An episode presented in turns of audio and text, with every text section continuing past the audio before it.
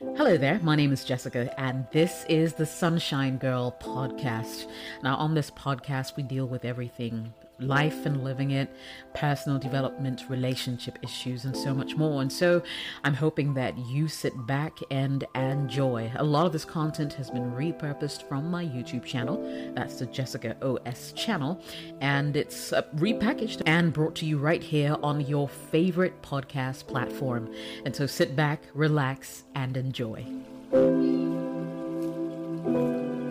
Hey there, people. Today, let's talk about how to get over an obsession with someone. Listen, you're not alone. A good percentage of the world's population will experience romantic obsession in their lifetime. A strong romantic obsession appears to be more common in introverts.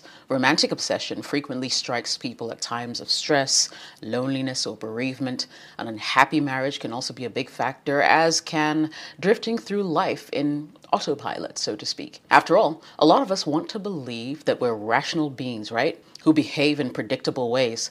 But then someone dazzling comes along and all that rationality just goes out the window. They dominate our waking thoughts, they become an irresistible force of attraction, and their behavior can affect our mood. A romantic obsession that is strong is known as limerence.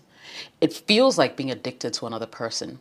Once captured by such an obsession, we have to confront some challenging questions about who we are, what we really want, why some people have the power to overwhelm our senses.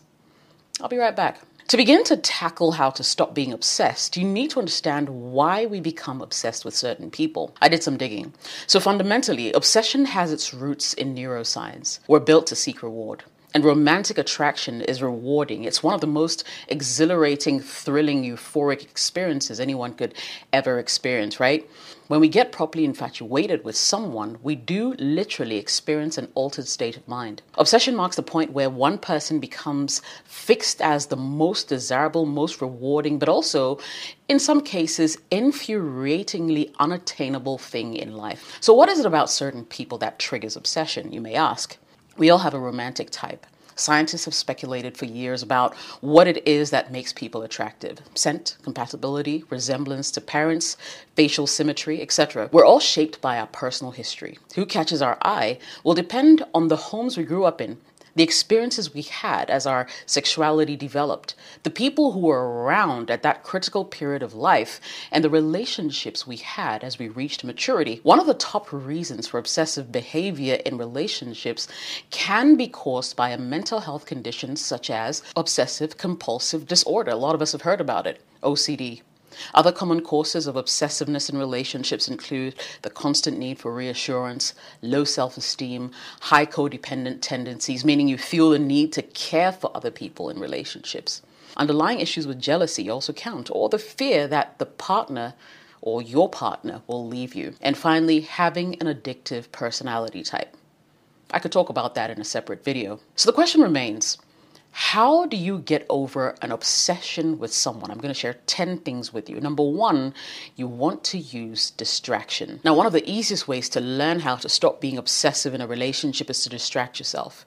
If you're having difficulty letting go of your obsessions, spend time doing things you enjoy or take up a new hobby. You might also consider distracting yourself with a movie, a good book, or a new acquaintance. Now, whether you're in an obsessive relationship or trying to stop obsessing over an ex, a little little distraction will go a long way. Number two, you want to set a goal for yourself, and this is important. It's easy to become obsessive in a relationship when you don't have any personal aspirations. I mean, if nothing wild is happening in your life, nothing exciting is going on, if you're looking to overcome an obsession with someone, what you want to do is to set a goal, such as learning a new skill, getting a promotion at work, or even going back to school if necessary.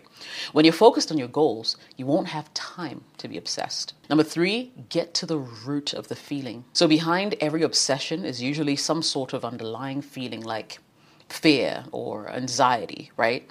It might be time to dig deeper if you can't figure out how to not obsess over someone. I mean, what are you really feeling? Maybe you're obsessing over your partner because you've been hurt in the past and you're fearful that they will betray you again or this new person will do same. Now, whatever the case, dealing with the underlying feeling can help you become less obsessive. So tackle it. Number four is you want to practice mindfulness. Learning to become more mindful or to live in the present moment can be a strategy for how to not be obsessive in a relationship. Try to intentionally bring an open, accepting, and discerning attention to everything that you do. Find joy in the simple pleasures. When you become more mindful, you can focus on the present and let thoughts come and go without being fixated on them, right? A key way to go around it would be first to pay attention.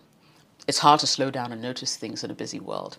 Try to take the time to experience your involvement with all your senses your touch, your sound, your taste, your smell, you know, your sight.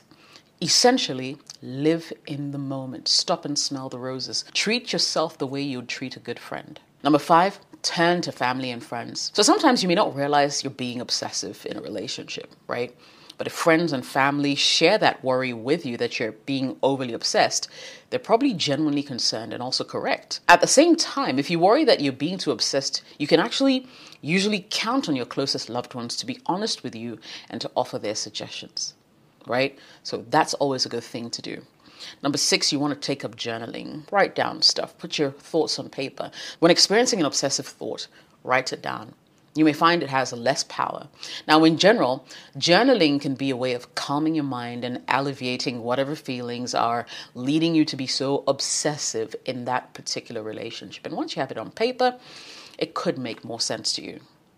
Number seven, consider if codependency might be to blame let me break this down. So, codependent people tend to obsess over the well being of the people around them to the point that they feel responsible for other people, even in adult relationships, right? So, if you feel compelled to obsess over your significant other's every need and think you need to fix them or be the hero in their life, you could be codependent and you want to look into it. Number eight, recognize that obsession can be dangerous. So, if you're struggling with how to stop being obsessive in a relationship, you want to take a step back. Recognize that being obsessive in your relationship can be unhealthy and even dangerous. At the very least, being obsessive can lead to toxic relationship dynamics in which you'd want to control your partner, prevent them from having outside interests. In the worst cases, obsessive behavior in relationships can cause you to violate your partner's rights. For instance, they may feel they do not have the right to leave house without your permission. Some obsessive partners may even resort to psychological abuse, physical aggression, you know, to control their partners, and that is extremely unhealthy. Number nine, spend time with other people. So, if you become obsessive in your relationship, you might want to benefit from enjoying time with family, friends, people that care. When you're struggling with the fact that your significant other has outside interests and friendships, it can be helpful if you pursue friendships of your own. Find a friend, you know as you spend more time apart you might realize that you enjoy actually you know the time that you spend apart the separate time for your own interests and your friendships. And this can help you overcome being obsessive in the long run. And finally, you want to turn to professional support if none of the suggestions work for you. Sometimes there can be an underlying issue, such as a mental health condition that is leading to an unhealthy obsession with a person. If you're in a committed relationship, you may benefit from undergoing relationship therapy to help you address this obsessiveness, right? So you might want to look into it. Thank you so much for listening to the Sunshine Girl podcast. If you enjoyed it, Make sure you share it with someone else who will find this information beneficial. I hope the conversations were great as well. And if they were, make sure you tune in again and subscribe to the channel. Turn on notifications so whenever I post a podcast, you're able to listen in and share once again. If you'd like to support this podcast, you absolutely can. You become a supporter of this channel. Just search for it right here on this platform, or you can find me on Patreon at patreon.com forward slash Jessica OS. I would absolutely love all the support that I can get. Thank you so much for watching and listening. I'll see you again soon.